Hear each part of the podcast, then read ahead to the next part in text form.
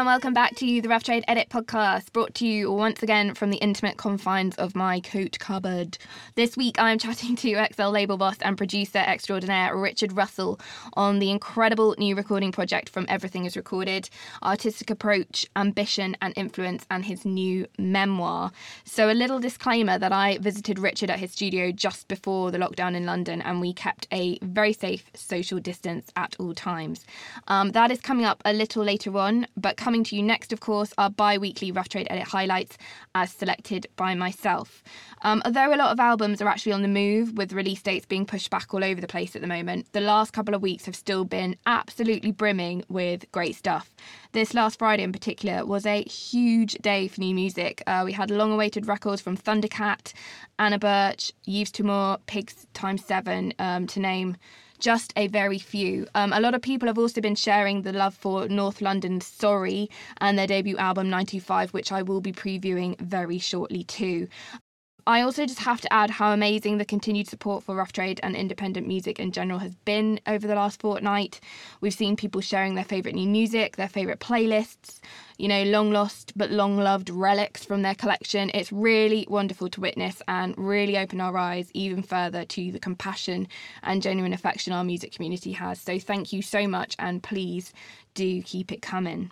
So, onto my little music showcase now. And first up, we've got Rough Trade's album of the month for April. It is, of course, the mighty Pigs, Pigs, Pigs, Pigs, Pigs, Pigs. Pigs. I had to count that on my fingers. I think that was right. no, seven. Pigs times seven. Um, uh, and their magnificent new album, Viscerals. Um, I'm actually going to read out the Obi strip copy that sits across our Rough Trade exclusive version because I wrote it and I think it sums up the record very nicely indeed. Uh, so we've got powerful, primal, passionate music making, an infectious, ambitious, raucous, riff driven record, a workout of sheer musical magnitude and absolutely their best yet. You can grab this one on Rough Trade exclusive Blood Clot vinyl while stocks last, and last time I checked, they were actually flying out the door. So step to it if you're into it. This is my favourite track from the album. It's called World Crust.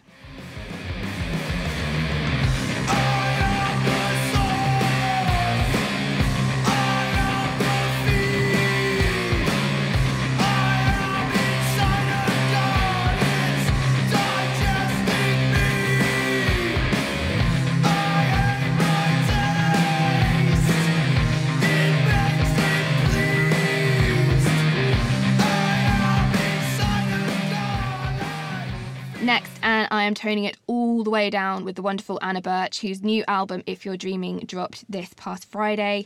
We've got jangly guitars, blithe vocal harmonies, and an occasional undercurrent of grungy fuzz, all converged in seemingly straightforward songs that hide their complexities under sunny hooks. This is just such a divine album, I can't tell you. If you want a further taster of Anna's talent, please do head to our Instagram TV channel and you will find a glorious video of a session Anna recorded specially for us for our transmissions output. I'll link it in the description actually because it is just so wonderful. Her voice is literally the purest thing ever. You will see what I mean if you watch it. And yeah, here's the track Tell Me What's True.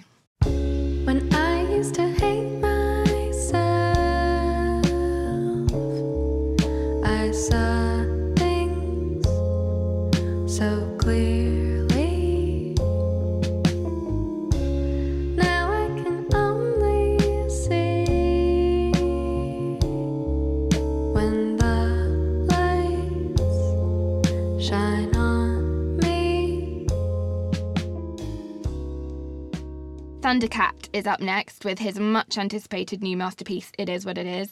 Its predecessor, of course, 2017's Drunk, made our top 10 albums of the year list that year. So long has been our admiration of Thundercat, this new one living up to all of our expectations.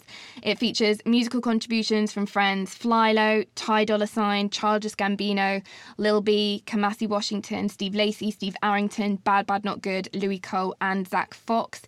And yeah, in fact, we love it so much we went and did a Rough Trade exclusive pink vinyl edition. Really sexy stuff. And here is a really sexy track. Um, this is Thundercat. I don't know why I'm laughing. I think it's saying sexy. I just don't feel very sexy saying that it's sexy. But it is sexy. It's really rippling as well. You'll see what I mean. This is Fair Chance.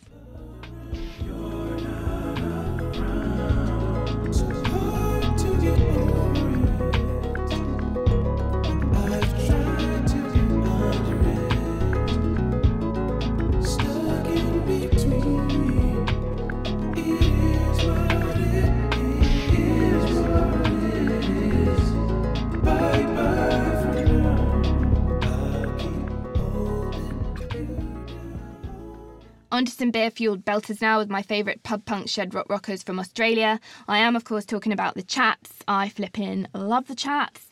Uh, although some may consider this a collection of songs drenched in slapdashery, let me tell you, these guys know how to craft a song with infectious lyrics to boot.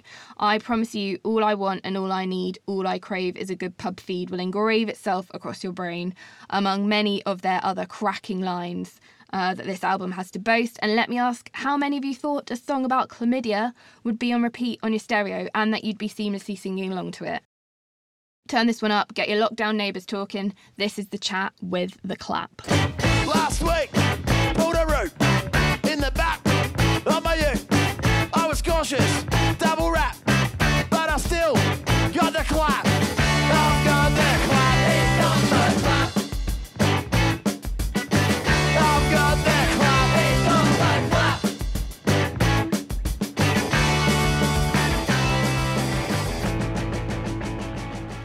was the chats. I just adore them. I really do. They're so fun and so good. Uh, next up, and we've got North London's Sorry, who released debut album 925 a couple of weeks back.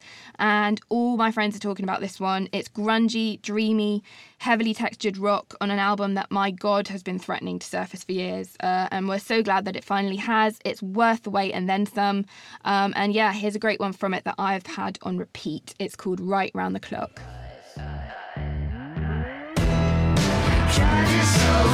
Yourself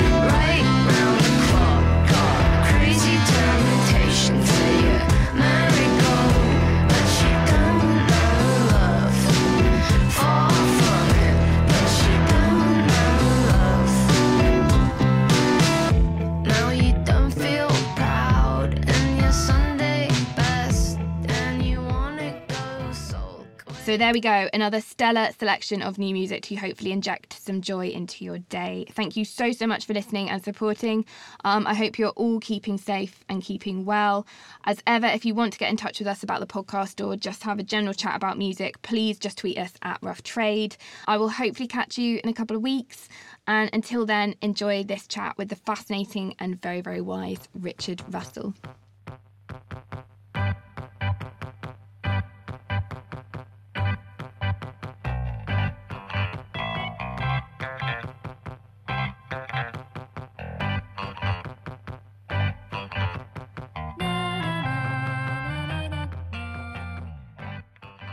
So, Richard Russell, welcome to the Rough Trade Edit podcast. Pleasure to be here. Thank you so much for inviting me to your incredible studio. I feel very, very privileged. The world is currently on pretty much a lockdown right now. It's an incredibly difficult time for so many, but I find music is often a place that people find solace and also some comfort. So, my hope is that people listening to this podcast or any platform or music output at this time um, can hopefully be distracted at least for some moment. Do you find music is a good distraction for you personally when dealing with any kind of anxiety or worries? Yeah, I think it's the it's the best escape there is, really. I mean, I'm a very positive person, but this is a terrible moment. I mean, there is no getting around that. Mm. People are having a terrible day Mm. today, uh, some worse than others. And in the midst of that, I think music's got the potential to help. Mm. And you know, my mum's waiting for an ambulance. I mean, it's a really it's a it's a rough like moment. Yeah. this. Um, and I did just put some music on, and it. I mean, you can only expect so much from it, but it did it did strike me that it is one of the only things you can reach for. Yeah, it's just got it's got it's got the, the potential to help you transcend something, hasn't it? Mm. Definitely. I think it's a kind of reaching point for so many people. And maybe even when you don't even realize it, it can suddenly come from nowhere and actually just draw your mind to maybe a calmer space, I suppose. It's a tonic. It's definitely a tonic. Yeah, one of the trickiest aspects of what's going on right now is that everyone's so confused. People don't know what they're meant to be doing. Yeah. A lot of it's very confusing. Yeah. So there's probably something in being able to put on a piece of music that you know is going to give you a certain feeling Mm. that's a genuine comfort and is a, a reflection of the real magic of it. Yeah, 100%. But I'm here today to talk about your brand new album. Um, and it tells a story that begins at 9:46 p.m. on a Friday night and ends at 11:59 a.m. the next day. Um, quite a straightforward question, but the I guess the concept for the record. How did this come about, and how did you develop it um, from an idea to the kind of multi-lens, multi-artist project that has resulted? I'm I'm always recording, so I'm not just doing that when I'm working on a project. I'm always in here, um, sometimes on my own, sometimes with different people coming through. And so I was I had a few samples, and one of them was "This World Is Going to Break Your Heart," this sort of English folk song. Um, and me and Infinite Coles, who I'd been working with on the first Everything Is Recorded record, Mhm. we wrote something on that and it had a very strong feeling of aftermath to me of sort of the next day. And we were working on a couple of other songs one of which took place in a club at night and the other of which took place uh, it came from a story infinite told me and tick when we were recording uh, we were just sort of doing some sketches out in dorset. And he he told this story about this insane night out he'd had in New York and a journey back from a club to an after party. And these three songs of all these different bits and pieces we were working on, I, I, they all sort of meant something to me. And then I realized there was a kind of a story in them, Mhm. contained in them. It was Mhm. kind of there already. And it struck me that maybe we could flesh that story out. I felt like we had the ending and some stuff in the middle. And then I read an interview by chance with uh, Francis Ford Coppola, who said, "If you want to tell a good story, you need to have the ending first. And I thought, oh, that's Oh. that's an interesting coincidence. Um, so I then just started mentioning this to people, and that everyone related to it and felt like they could they had different ideas for different experiences of theirs they could draw on Mm-hmm. and write about, which would take place at different moments. So yeah, that's that's where it came from, and then it it fit pretty naturally, uh, slotted into this time frame and this period. And I had I'd labelled the times. Uh, it was on there, it was I'd labelled times on or track listing in the studio while we were doing it, and I actually ended up thinking, well, let's just keep those as part of the song titles Yeah. those numbers. I think people probably find quite confusing at first, but once you see what's going on, yeah, it makes sense. Um, and it made the you know having all these different voices and all these different artists. Um, they all related to it. They all were able to say some quite personal things, but then it all felt quite coherent within the framework Mm. of um, this Friday night and and Saturday morning because you know it's only half about the night out, half of it is about the uh, the other side of that. Yes. Yes. I guess it wouldn't be an Everything is Recorded project without an incredible roster of collaborators. Um, um, yeah, what a lineup it is for round two, as you mentioned there. You've got Infinite Coles returning. You have his father, Ghostface Killah, um, which is incredible. Uh, you've got Penny Rimbaud, Maria Somerville, Kean Kavanagh, and so many more. I was kind of wondering, like, in terms of when you're making the record, is it led very much by yourself? Do you take a lot of input from the people that you collaborate? Do you reach out to them? Is it that you're working with them or talking with them and then invite them onto the project? How does that kind of all work? Well, the the way it worked out was Infinite is the through line from the first record. Yeah. and we talked about getting his dad to do something on the on first time round and hadn't got to it and that came together for this and i'd also been wanting to try and get into touch with Penny Rimbaud from crass because crass were a massive influence well the crass were a massive influence on everyone whether they realize it or not Mm. because they were so much part of the the creation of the spirit of punk Yeah. and of everything that happened since that in terms of DIY self reliance and a certain spirit in music. So there's these two kind of musical superheroes there. But everyone else on the record is quite like at the start of their journey, you know, um, all kind of on their first record in one way or another, one at one stage of that or another. Mm-hmm. Um, and that to me felt special and exciting to have this cast of people who are all kind of getting started, getting the, you know, got big journeys ahead of them um, with these two kind of musical superheroes and Infinite kind of helping Helmet with me um, as a connection from the first record. And I, and I just work on instinct in terms of who the people are. you know, once a project like this is underway, I'm just open to to voices I hear, and I'm also thinking about different samples, and I'll I'll, I'll kind of think, well, if I played that sample, to, you know, if I played that, for instance, like the the Mikey Dread sample, if I play that sample to Flohio, I think that might mean something to her. That Mm. might spark something, vibe wise. So we did that in here. You know that that I played her the sample. I was actually just playing it on the CDJs, and she was writing and recording, and we did it. You know, kind of how you would perform in a club, Mm. um, and it was very spontaneous. It was very quick.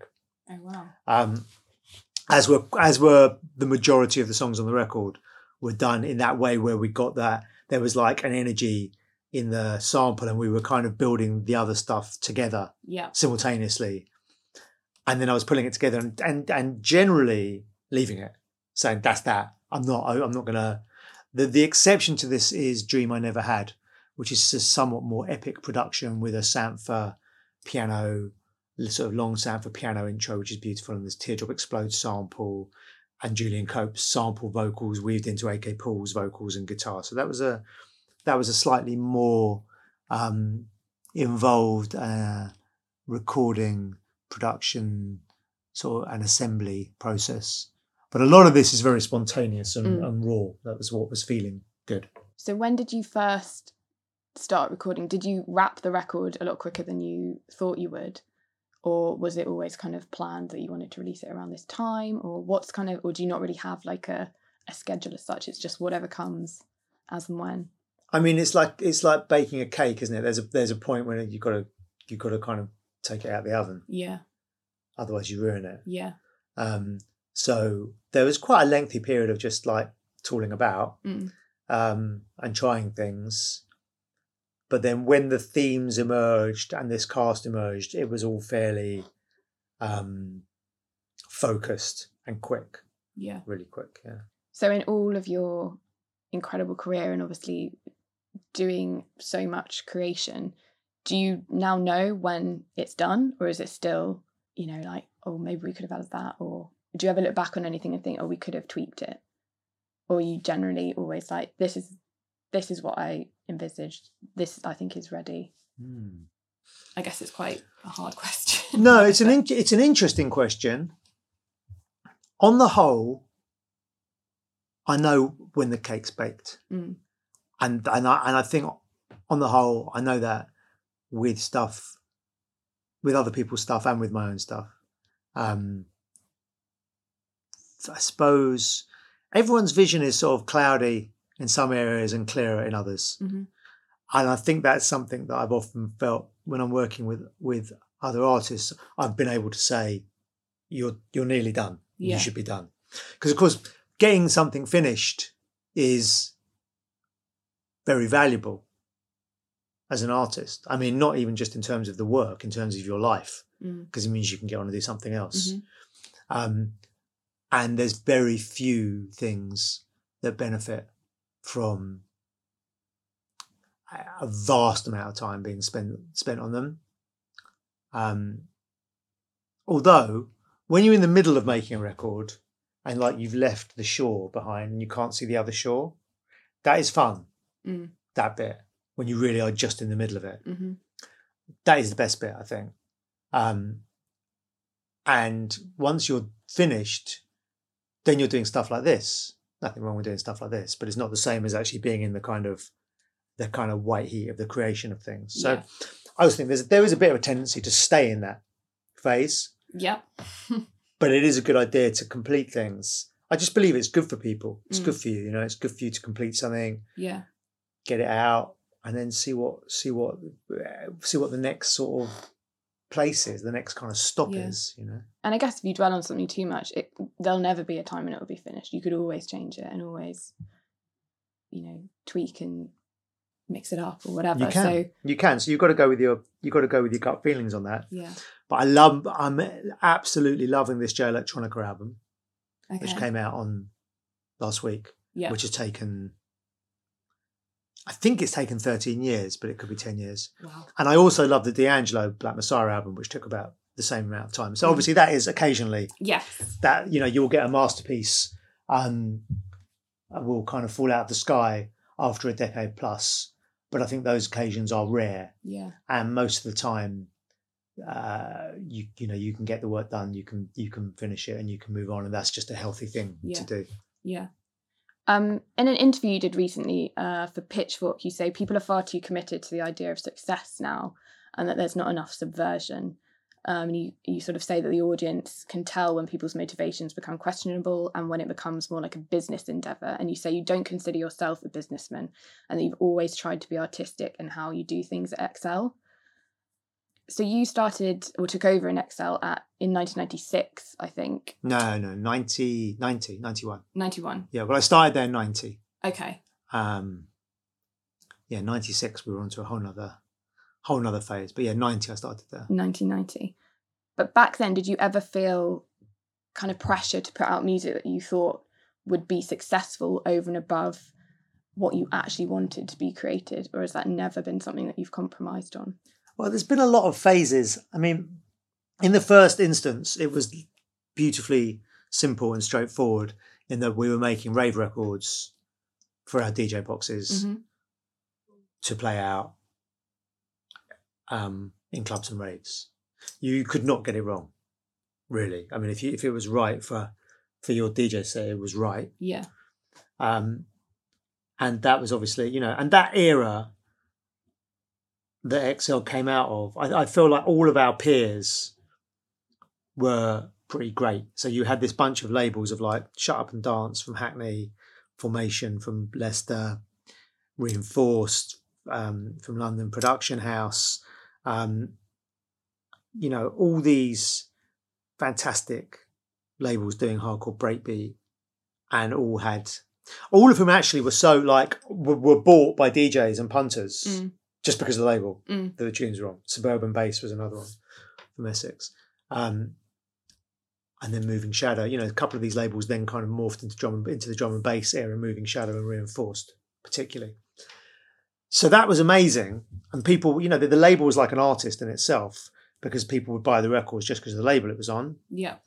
But that meant they were expecting a certain sound. Mm-hmm. So what happens when you want to get beyond that sound, up, yeah. and when maybe the energy is draining out of that sound, and there's new things coming along? So there, I think there was an in between phase of like having to re, you know, Prodigy became a big worldwide success, and then there was a phase of having to kind of re-establish what what are we doing here? What's it about? Um, and I really wanted to. You know, I think my ambition for the label really kicked in at that time, which was I really want to have something which echoes these great sort of big indie labels of the 80s before they all got sold to majors when there was just a lot of taste, but it was eclectic. Um, and particularly Island, having started off as a reggae label and then doing all these, you know, I worked in the warehouse there when I was 15 and 16, so I was seeing that firsthand. It was quite mind blowing. Tom Waits, Julian Cope, Grace Jones, still putting out a lot of reggae records. It was like, all right, this like that to me was, you know, multicultural. That was where it was at. So I think that was that was sort of my dream for it, and it always felt quite far fetched because we were a rave label. Mm. So I think when I used to sort of say that to people, I could tell people were a bit like, hmm, like that just didn't seem like the likely outcome. yeah. And I think that made me really like sort of double down on the idea of trying to do that. Yeah.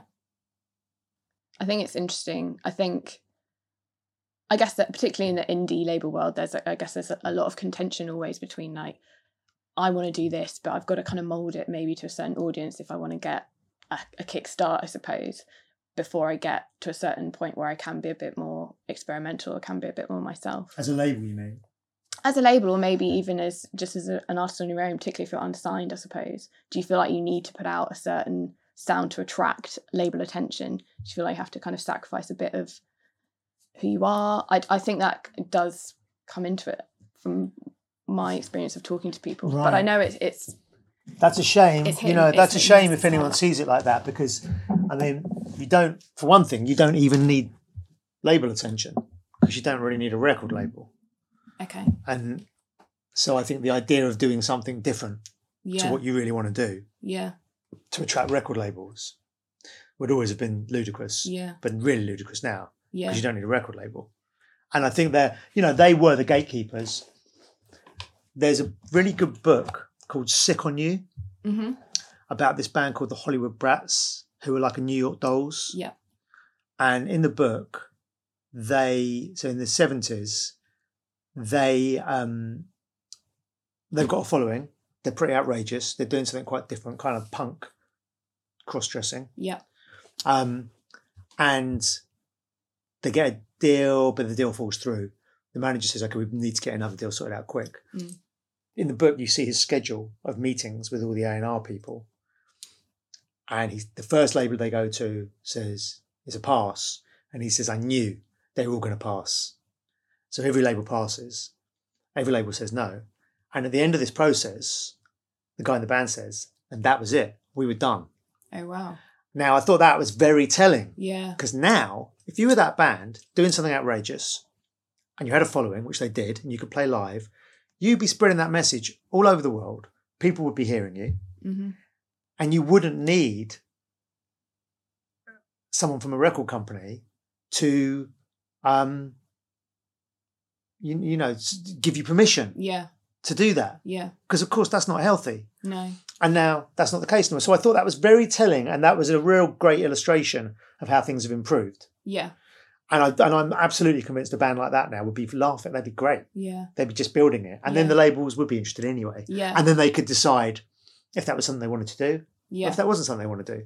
So I think that's very healthy. You know, record labels as an option. Obviously, I still believe you know the curatorial um, power. You know, is is that's great. There's still obviously a need for that. You know, if you look at someone like Warp, just Warp. You know, you look at the records they put out over 30 years, then the the the taste Mm. of it from day one, just as strong now. How much great music they've been behind. It's just an incredibly important thing in the history of British music. I think a label like that it's massive, and obviously that's a powerful thing. Um, it's you know like what Caius has done with Young Turks. That's incredible. You know that he's th- with very few records. You know, very few artists. I think that's pretty trusted now. So if they've got a new project, I think you'd want to hear that Yeah. because between you know the the XX and Jamie and Sampha and FKA Twigs and the things they've done, you know, if you hear they've got this new artist Mustafa, you sh- you want to hear Check that. it out. Yeah. That puts a certain pressure on you, of course, as a label, but that's very healthy. Yeah. That pressure. So I think like that's still a powerful thing. And as an artist, you know, especially if you feel some instinctive connection to the other artists on a label, the I can totally see the appeal of that. But you don't need it. So if they, Mm. you know, if they, you know, and and, and labels can't possibly um co put out all the stuff that they get approached Of course. with. Yeah. So, so you know, you, don't need as an artist, you don't need them. You can get it out there yourself. You've got to work some stuff out Yeah. about how you're going to get the music to people. But the labels has to work that out anyway. Yeah. And the label is often only really piggybacking the ideas of the artist, right? And if the label's good, they might help hone it Mhm. um, and sort of distill it.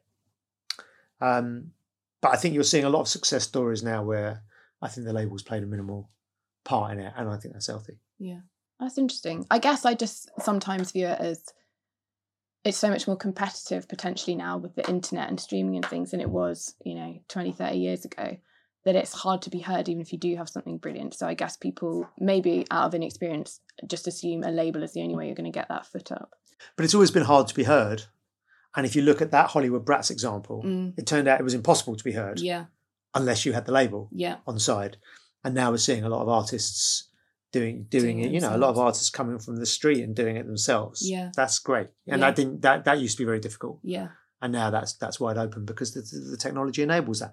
The technology is um, a mixed blessing, obviously, Mm. but it comes with some tremendous upsides. Yeah.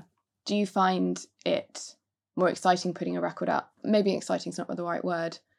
More challenging, but in a, I guess we've got so much more platforms to get your music out there, like putting an album out in 2020 than putting an album out in 1990.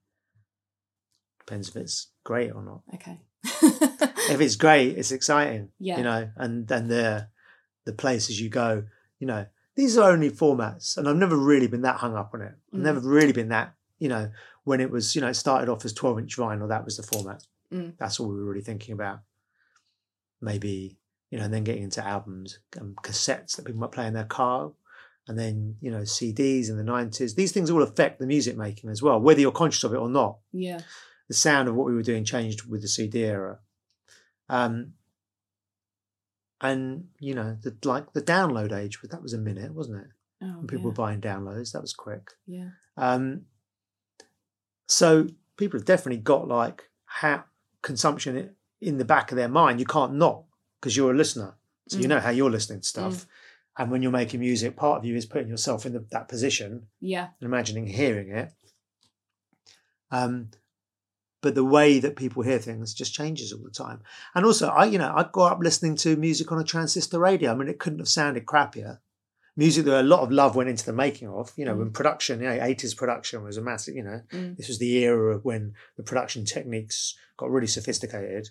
So this unbelievable amount of precision, um, forensic attention to detail going into record production, and we listened to things on transistor radios, and they sounded fantastic. Mm. So I think when people start, when I heard people on the from my world of music production complaining about people listening to things on iPhones, I was like, that's the same as it ever was. Yeah. You know, Yeah. it's like, well, does it sound great on there? Because some things will Yeah. and then it's and then new things come in like people see you know people there's a lot of sub bass in music at the moment but the people listen to things on iPhones so you can't really hear sub bass on an iPhone. So that throws up a few interesting kind of uh, challenges for uh, mix engineers um, and producers. And I think all of that stuff is I mean quite nerdy Yeah. but quite interesting. Um, going back to the record, funnily enough, it's interesting that you say you started with the end because the end is, or the, the latter tracks are definitely my favourites. Um, particularly, um, they do have names, right? Yeah, after yeah. the number. So Yeah. I really love You don't need to say the number just say the name Burnt Toast, Pretending Nothing's Wrong Mm. are great. And also, my favourite, I think, is This World. Mm. It's just really, really beautiful. It's definitely one to listen to in these current times, I think, as a soother. yeah um, but I guess, do you have plans to? Maybe it's difficult to say at the moment to bring this to a live audience, to to play it live like you did with the last record. Because I didn't get the luxury to go, but Nigel went and he was floored by. it, Said it was amazing. So I'm sure there are lots of keen ears out there. To, yeah well we were just again. starting to get that together Okay. Um, I mean, we started off with some DJ things last time.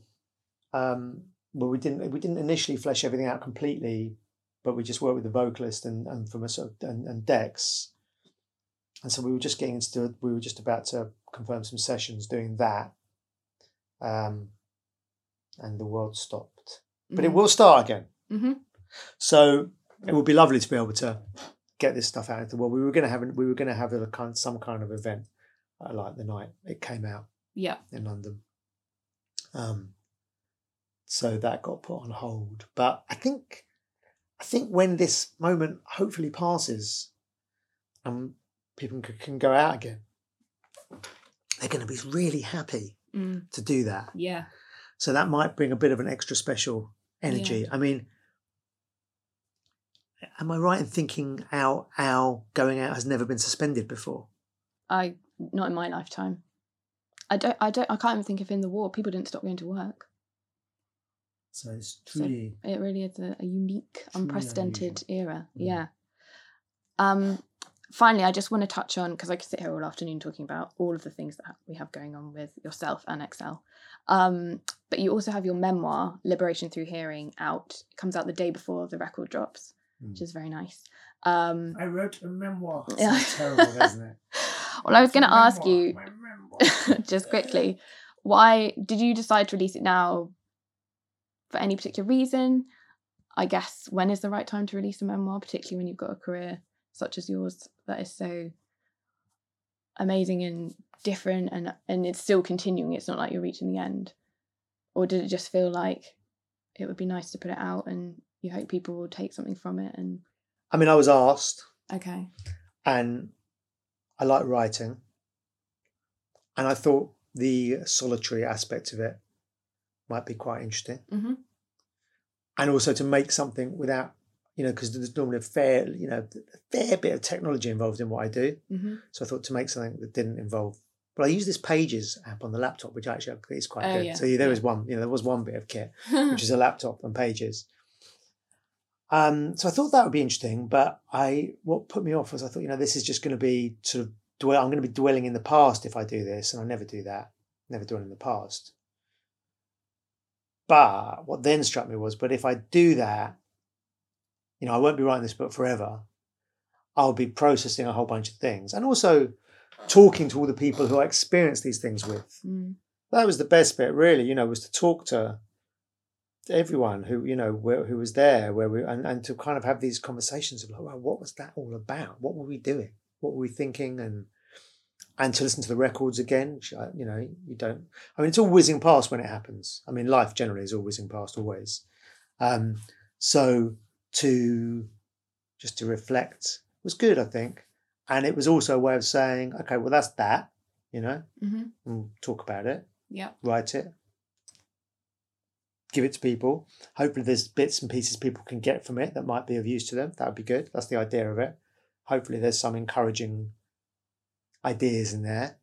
Um, and yeah, and then it's like, okay, well, that's sort of that's that's almost like a line drawn there, and we'll see what Yeah. happens next. You know, because I'm into doing new things and making records, and new people turn up the whole time, and that's like, you know, it's great. It's great. Uh, um, great way to spend your time. Yeah. So you'd be open for writing a second one at some point, perhaps. Well, I think if I was going to write something else, I'd probably rather, you know, I cover a lot of ground in this. Yeah. Um, and so at one point I was thinking, oh, what if like, so when I was writing about like hardcore breakbeat, I Mm. was thinking, what if this whole book was about hardcore breakbeat? And this was like completely zoomed in, like all those labels that I Yeah. talked about. What if I just talked to all those people from those labels and all those artists about their experiences at that? You know, there isn't a book about exactly that era.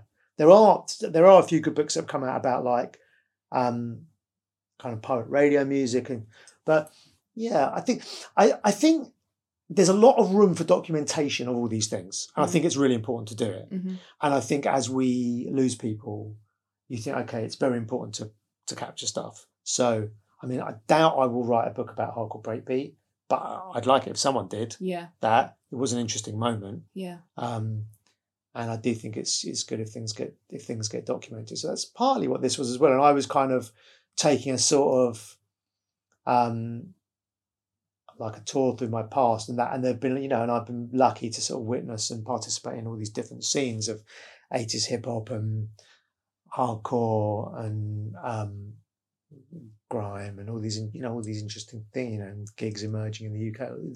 Amazing, amazing things to have seen. So that was nice to like um, reflect on that, talk to people who've been involved in that, and then I actually recorded everyone saying what they said in the book for the audio book. Okay. So as well as my voice sort of telling the story, you get like all these voices Yeah. Yeah.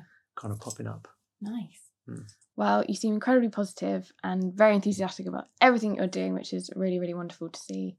Um, there's none of this expectation or pressure that I guess a lot of people sometimes feel when putting out their personal material. Well, So nice. yeah, I mean, it's understandable that people feel that, and in some ways, it's unavoidable to feel that.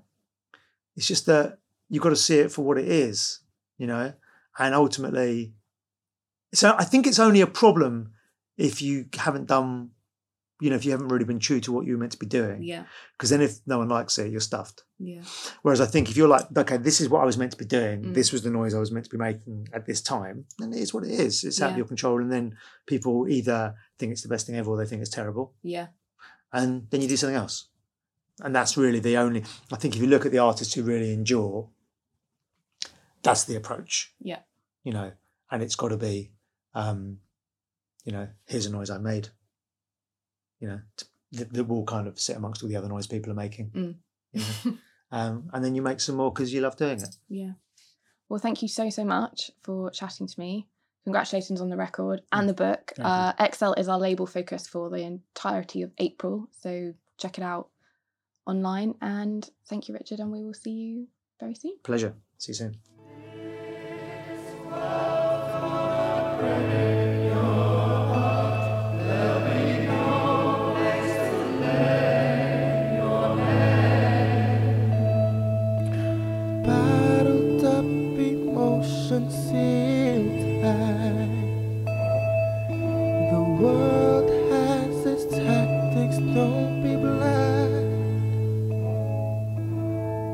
Reviews and subscriptions help to support what we do, so if you like what you hear, then please rate us on iTunes.